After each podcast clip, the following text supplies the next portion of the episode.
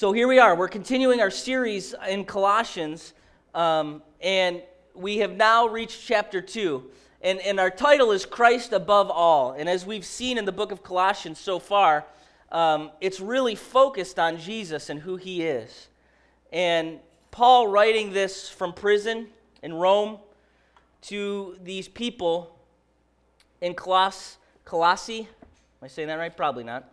And and as we see in chapter 2, he's writing to not just this church, but the church nine miles away um, in Thaddicea.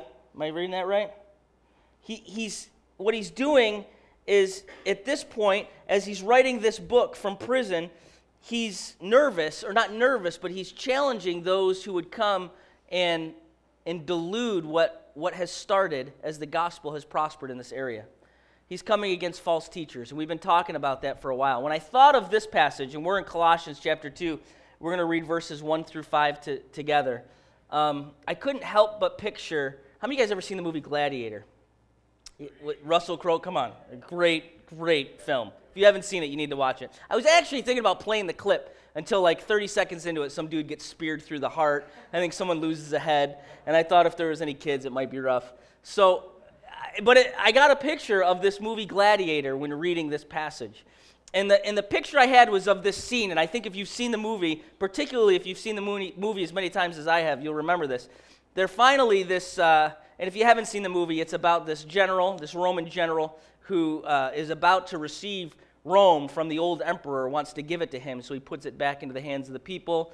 Uh, he's killed by his son. And, and so Russell Crowe's character ends up becoming a slave who becomes a gladiator. So now he's a gladiator, and he's been traveling through the Roman Empire with this ragtag group of slaves, and they're fighting. And the scene that I, I was thinking of after reading this passage was they had finally made it to Rome, and they're in the Colosseum at Rome. You guys remember this? And he's got the mask on because he knows the new emperor is going to recognize him and thinks he's dead. And they go into the Roman Colosseum and it's the first time they're in there, and they're kind of looking around and just all the, the spectacular magnificence of this Colosseum. And, and so this ragtag group of gladiator slaves are standing in the middle of the Colosseum. And what they were doing was they were, they were depicting a famous Roman battle in these games. And so what they would do in the depiction of the story of, in their history of this famous Roman battle the ragtag slaves who were the gladiators were playing the barbarian horde, and then the victorious Roman army from Africa was coming in to destroy them, and they were going to reenact this battle, but actually have a battle and kill them all. And they were watching this for entertainment. You guys remember this? So here's Russell Crowe. He's standing there, and he's Maximus, and he's all the guys are kind of standing around him, and they're waiting for the Roman soldiers to come out as this African famous Roman uh, battle was about to take place. And they're going to come out in chariots, and there's way more of them than there are of these few gladiators who are this barbarian horde. And what's supposed to happen is they're supposed to wipe them out, and everybody's going to cheer, and, and that will be the show for the day. And, and Maximus looks, doesn't look, but he says to the other men, How many of you were in the army? And you hear a couple of them say, I was, I was, I was. And they're all kind of looking around, waiting for the battle to start. And he says, On my command, we stay together. Stay together. If we stay unified, we'll win. Something like that. And so they say, Okay. And as the soldiers come out in chariots and horses and they're riding around them, he, you see a couple of the of the slaves kind of straggle off and get killed, straggle off and get killed. And he says, On me, together, together, together. And you see them all come together into this, uh, and he teaches them almost how to do this Roman thing that the Roman soldiers used to do, where they put their shields down in front of them, and then the other people on top would put the shields on the top. And they made almost a complete circle of shields around the bottom and over the top. And they all stood in, in, in the center. And as they stayed together, the, even the chariots would come and hit those shields and bounce off. They'd, uh, they'd throw spears, they'd throw arrows, and they were unable to penetrate them together with the shields the way they were.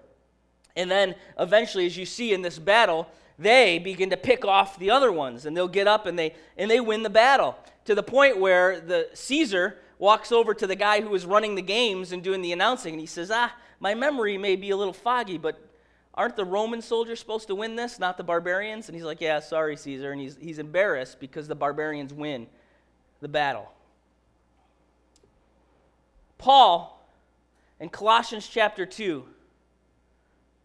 is warning them of a danger, and he's telling them in 2 verses 1 through 5 how to overcome it. And it's incredibly relevant for us today. Let's read it together. Colossians 2 1 through 5. For I want you to know how great a struggle I have for you and for those at Laodicea, and for all who have not seen me face to face, that their hearts may be encouraged, being knit together in love, to reach all the richness of fullness and understanding and knowledge of God's mystery, which is Christ in whom are hidden all the treasures of wisdom and knowledge. Look at verse 4. I say this in order that no one may delude you with plausible arguments. For though I am absent in body, yet I am with you in spirit, rejoicing to see your good order and the firmness of your faith in Christ. And like verse 4, if you go on to 6, 7, and 8, which I think, Mike, you doing that next week? As you see in, in verse 8, he warns them again of this delusion and of the false teaching that's coming against them and tells them how to combat it. Think of it this way if the enemy's coming at us from all sides and, and is intent on stealing and deluding and challenging and affecting your faith, and there was a way for you to guard against that kind of delusion and that kind of attack and that kind of um, slow, maybe sometimes subtle picking away at your faith through false teaching and watering down and delusion, if there was a way to protect against that, if there was a way that you could grow in your faith and walk throughout your life of faith following Jesus in a way that you wouldn't be deluded, you wouldn't be affected, you wouldn't be sidetracked, wouldn't you want to wouldn't you want to do that? I know I would. And here's what Paul says. First, what he does is he calls attention to his struggle so that their hearts would be encouraged. Look at that in verse 1. For I want you to know how great a struggle I have for you, and for those at Laodicea, and for all who have not seen me face to face. As he's writing to them, he's, he's writing to this church in Colossae, and he's writing to Laodicea, nine miles away, and, and faith has been birthed in these places and they're being encouraged and they're growing in their faith. And he's, he's pointing to them out his struggle for them. And there's a couple of things he could be talking about here. He is in prison and he's struggling for his faith in that regard. He's struggling in the sense that in the midst of of prison and these dank circumstances that he finds himself in, I, I, I see here, and some commentators have said that, that there's this idea, because he's used this similar language in other places, of him struggling over prayer as he prays for them, as he thinks about them, as his affections are toward the, towards them, and he's praying that, that they would, their faith would be built up and that they wouldn't be deluded. He's struggling in prayer. He's struggling in, in writing this letter to these people as he, he wrote Colossians and Philemon and uh, probably Ephesians, and he's writing these, these letters to his churches. He's struggling for them as he's in these dank circumstances and writing very, very important, God breathed, God inspired documents. He's training and teaching, I, am not going to say his name right, Tychicus and Onesimus. I, I butchered it. The two dudes that he's going to send the letters back with. He's struggling with those guys. Probably should have looked that up phonetically before I did this. Paul points to his struggle so that they would be encouraged and built up in their faith. Think about that for a moment. He's, he's, he's writing this to guard against the delusion that's coming against them of their faith. And the first thing he does is he's pointing out his struggle. He's an example of, of someone. And it's interesting to me as I think about it how you could have, in that time, even today, look at Paul's life and have your faith not be encouraged and built up. Look at a man who is dedicated. Look at a man who is struggling for his faith. Look at a man who is, who is satisfied and content in Christ Jesus and what he's done for him and is, has done what he's done and is doing what he's doing for these churches as he prays for them and writes to them and encourages them. And he's pointing to his struggle and saying, Look at this to be encouraged. How are they encouraged? Now take a look at verse 2 with me.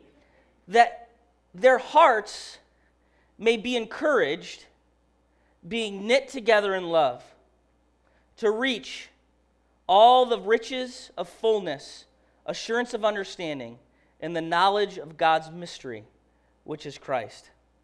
He calls attention to his struggle, and then he says to them, Be encouraged by being knit together in love.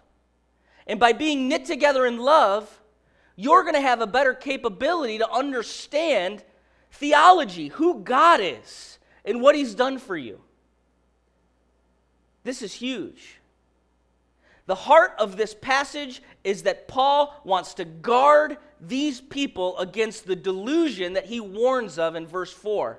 And he says the way that that's going to happen is for you to be encouraged by being knit together in love. And by being knit together in love, you're going to grow in your understanding of who God is. That's what he's getting at in this passage. This is significant. This is significant to me. They're encouraged by their hearts being knit together in love. And by their hearts being knit together in love, they have a stronger understanding of who God is. John Piper says it this way Sacrifi- Sacrificial struggle leads to love. Love leads to assured understanding of God. Assured understanding leads to strong encouragement, and encouragement guards from delusion.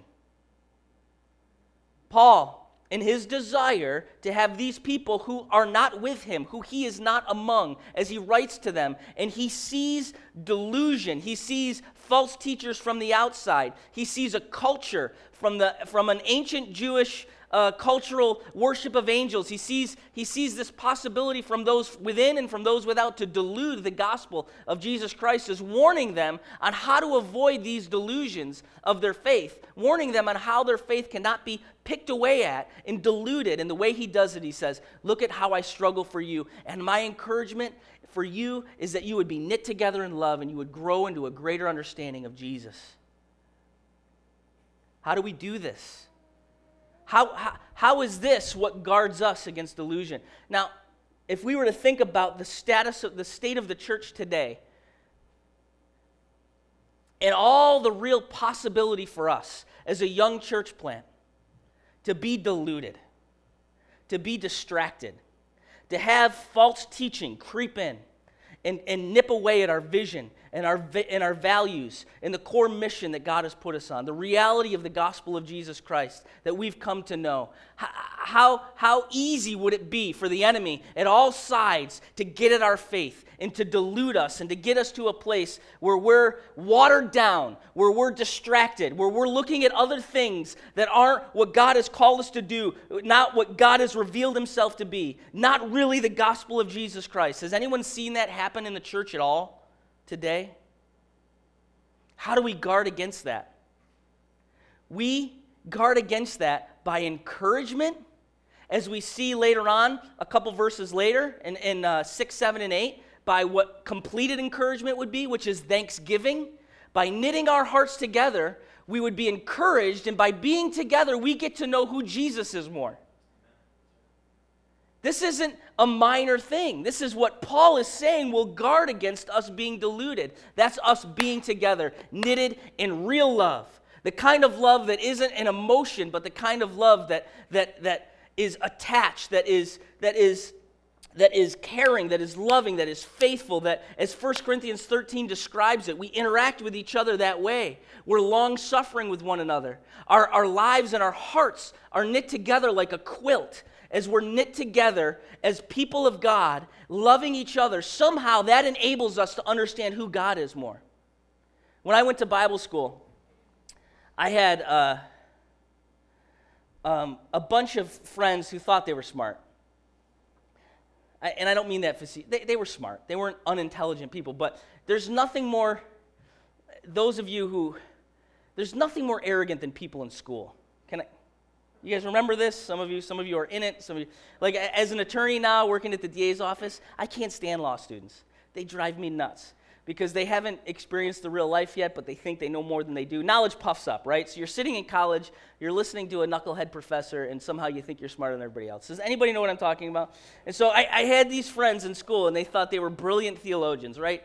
and, and they could we would sit in the dorms and we would debate and we'd argue and uh, dudes thought they were smarter than everybody else and, and there would be this uh, almost flippant um, way that we interacted with each other over weighty matters and, and, and, and, and you could think to yourself in interacting in this way is there a genuine bone in this person's body is there ever a moment of genuine love and care.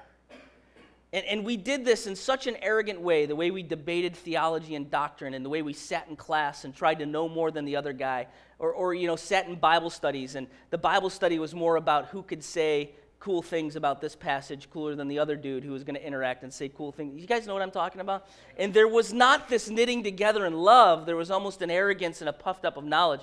But, but but what Paul is saying here is you can, you can get to know God. I, I know people that are brilliant, that understand, uh, can, can re- recite different positions and different doctrines and theological things, but, but they don't know God in the way that He's revealed Himself. And, and, and an ability to understand doctrine and theology and who God really is comes with the knitting together with other believers in love, along with study Along with the understanding of the scriptures, there's an ability to know who God is as we interact with each other. You can't do it out there on your own. You got to be a part of the body of Christ, growing together, seeing God work in the lives of people. I know I've said this before, but, but I, it's something that, that has become a part of our lives. When we, when we started Missio Church, um, uh, Jordan and myself and Jim, began Missio Church in, in my house and then in the, in the Baptist convention, and they moved up from Florida, and our very, very good friend Maggie passed away, Jordan's wife. I learned more about what the scripture teaches about grace from being knit together with my friend Jordan Stinziano through the loss of his wife than I've ever learned before. Being a part of his life as he walked through losing his wife with four young children, taught me so much about who God is and who He's revealed Himself to be and what His grace means. As we interact and, and knit our lives together and walk through things with each other, we will learn about who God is as we study the scriptures together. That's why we do missional community. It's, it's, it's an ability to sit in a small group across from a, a, group of people in your living room and, and, and get into the scriptures and, and study about who God is and encourage each other with our lives, life on life. Not in a vacuum, not in a classroom, but in the midst of the body of Christ being knit together. This will help guard us from false teaching and delusion of our faith. Amen? Amen. Being knit together our hearts knit together in love gives us, as we see in this passage,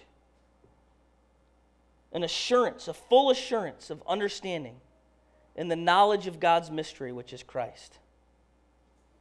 His prayer is that we would grow in our understanding of who God is together as we knit our hearts together.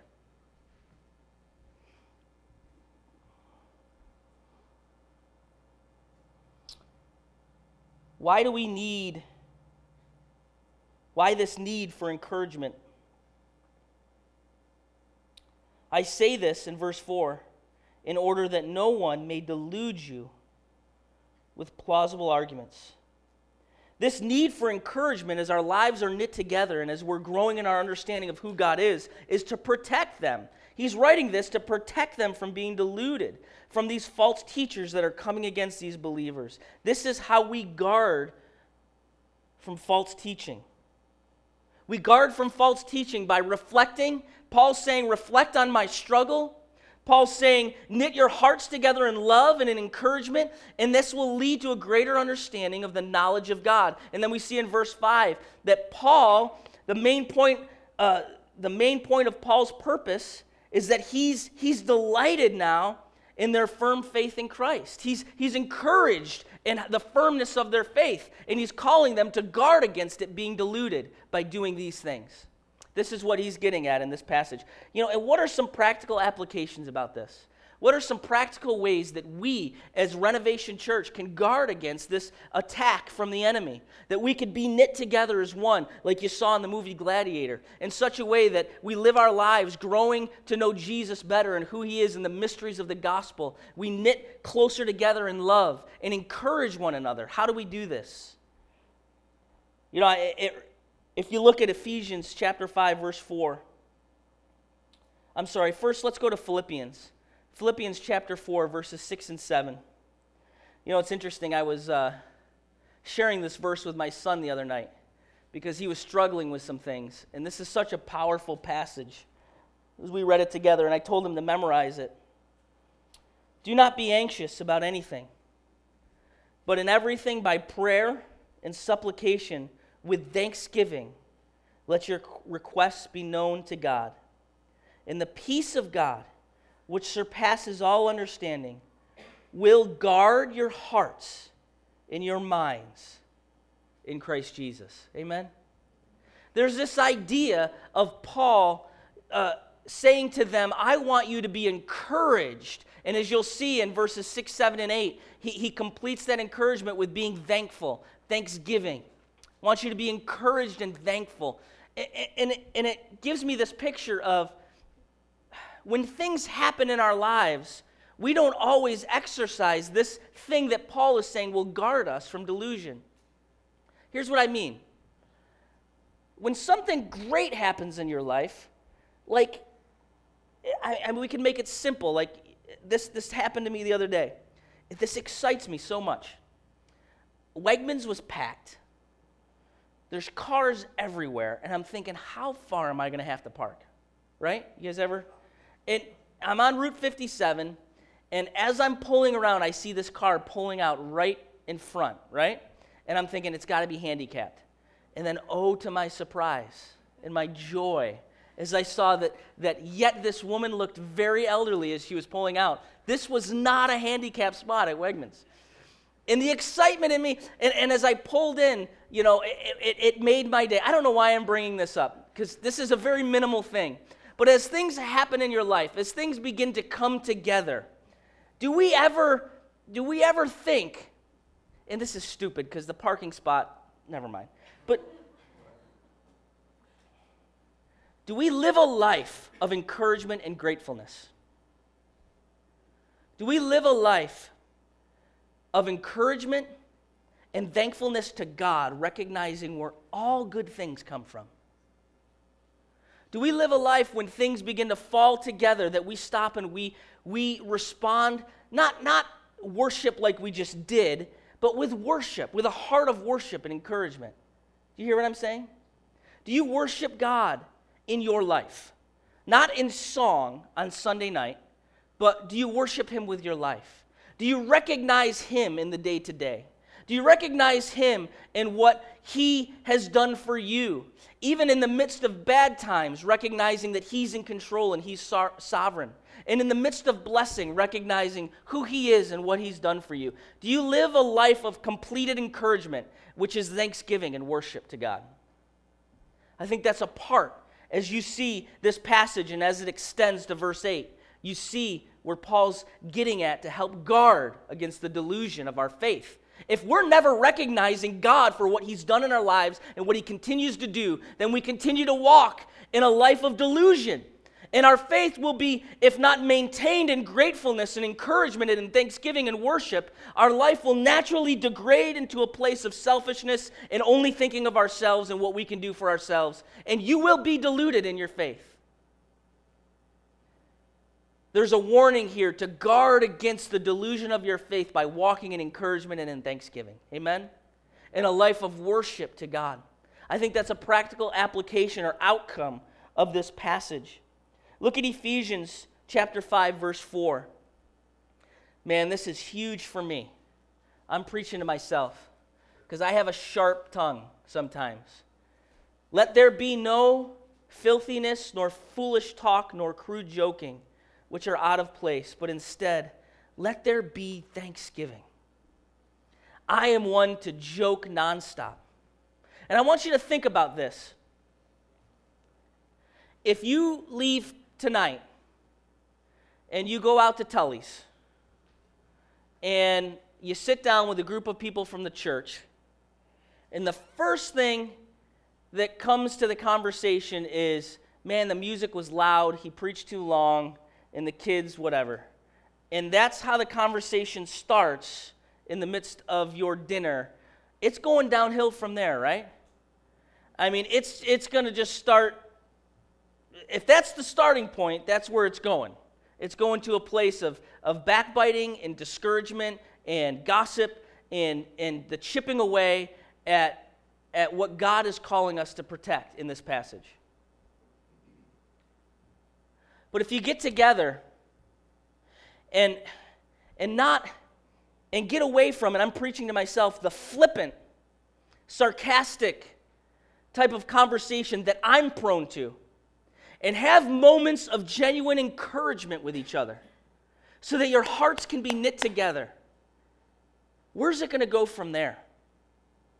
Where is the moment of sober, genuine encouragement as we do life together, as God has called us to serve one another?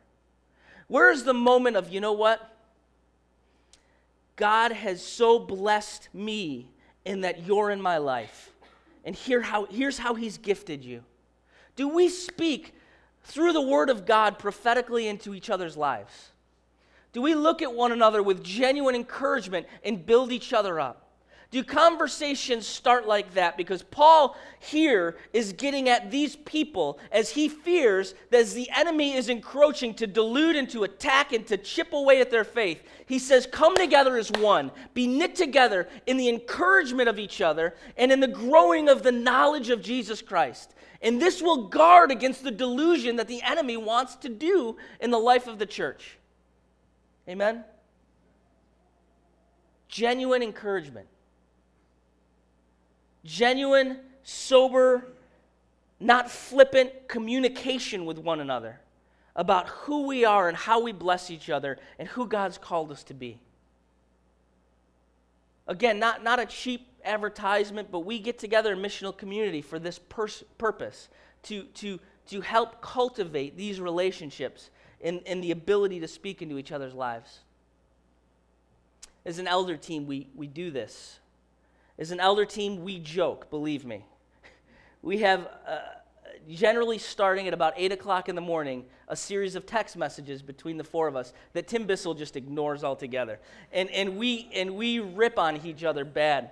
and, it, and it gets funny, and, and sometimes the sarcasm doesn't come through in the text, and, it, and people get upset, but we, we know how to joke with each other. But there comes a time often that we sit across the table as God has knit us four dudes together in a way that is wonderful as we experience this, that we genuinely look across the table at each other and speak encouragement. We sat not too long ago and talked about as we are preparing for um, organizing the best way for the four elders to serve this body we spoke into each other's lives about giftings and calling and, and what has God gifted you to be. And can I tell you that Paul, obviously, is right in what he's saying? God is right in what he's saying to us in Ephesians chapter 2, 1 through 5. Because it's impossible to know this stuff. It's impossible to grow in the mysteries of the gospel of Jesus Christ and, and, and, to grow in the knowledge of who God is without someone else speaking into your life things you can't see a good, my boss's mother, he always quotes his mother. He says, It's hard to see the picture if you're inside the frame, right? We need other people to speak into our lives encouragement and understanding. I've learned more about who I am from these guys speaking to me than I ever could have on my own. God's calling us to be knit together, to encourage one another, to grow in the knowledge of Christ, to guard against delusion.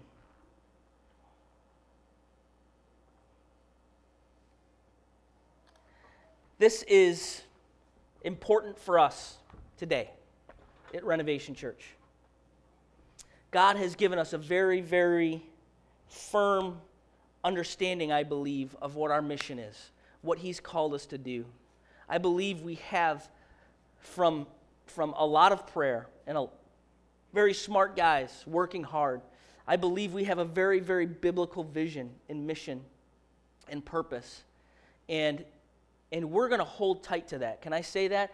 On behalf of the elders, the close handed issues about who God is and what He's called us to do, we're going to hold tight to it. We're going to guard against false teaching. We're going to guard against the delusion of the gospel of Jesus Christ. We are going to stand on the Word of God and not compromise that for one second.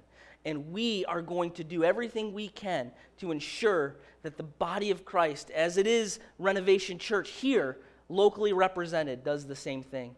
And we can do that together as our hearts are knit together, as we struggle together, as we worship together, as we grow in the knowledge of who God is together, and as we encourage each other with genuine encouragement together, we're going to grow, we're going to stand firm, and we're going to guard against this world and the enemy's attempt to delude what God's doing in this place. Amen? Are you guys with me in that? Let's stand and pray.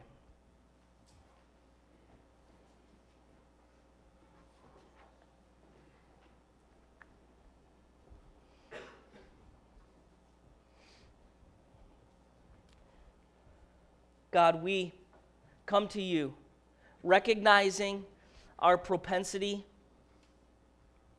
to be deluded, recognizing our propensity to be easily distracted, recognizing how easy it is for us to fall away and for our faith to be degraded into something that is unrecognizable biblically and in the context of what you've revealed yourself to be. And we ask, we, we plead with you tonight that you would protect us, that you would help us to guard against this attack that we recognize is, is, is, apparent, is, is, is apparent, it's, it's immediate.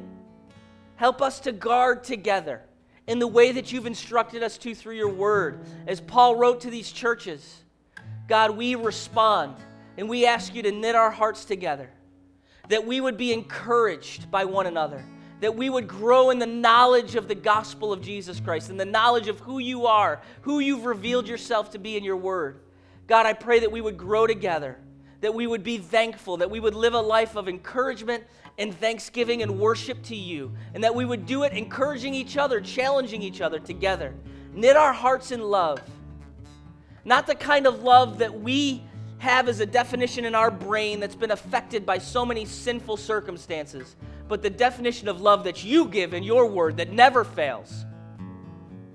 The kind of love that's not based on someone's performance, but it's based on a choice to love. The kind of love that you demonstrated on the cross when we were not even looking for you and you died for us. When we were in our hearts rejecting you, you loved us. You loved us in the ultimate way, paying the price of our sin, experiencing the judgment of God for sin so we don't have to. We're so grateful to you. Help us to respond and worship together and in thanksgiving for who you are. In Jesus' name, everybody said.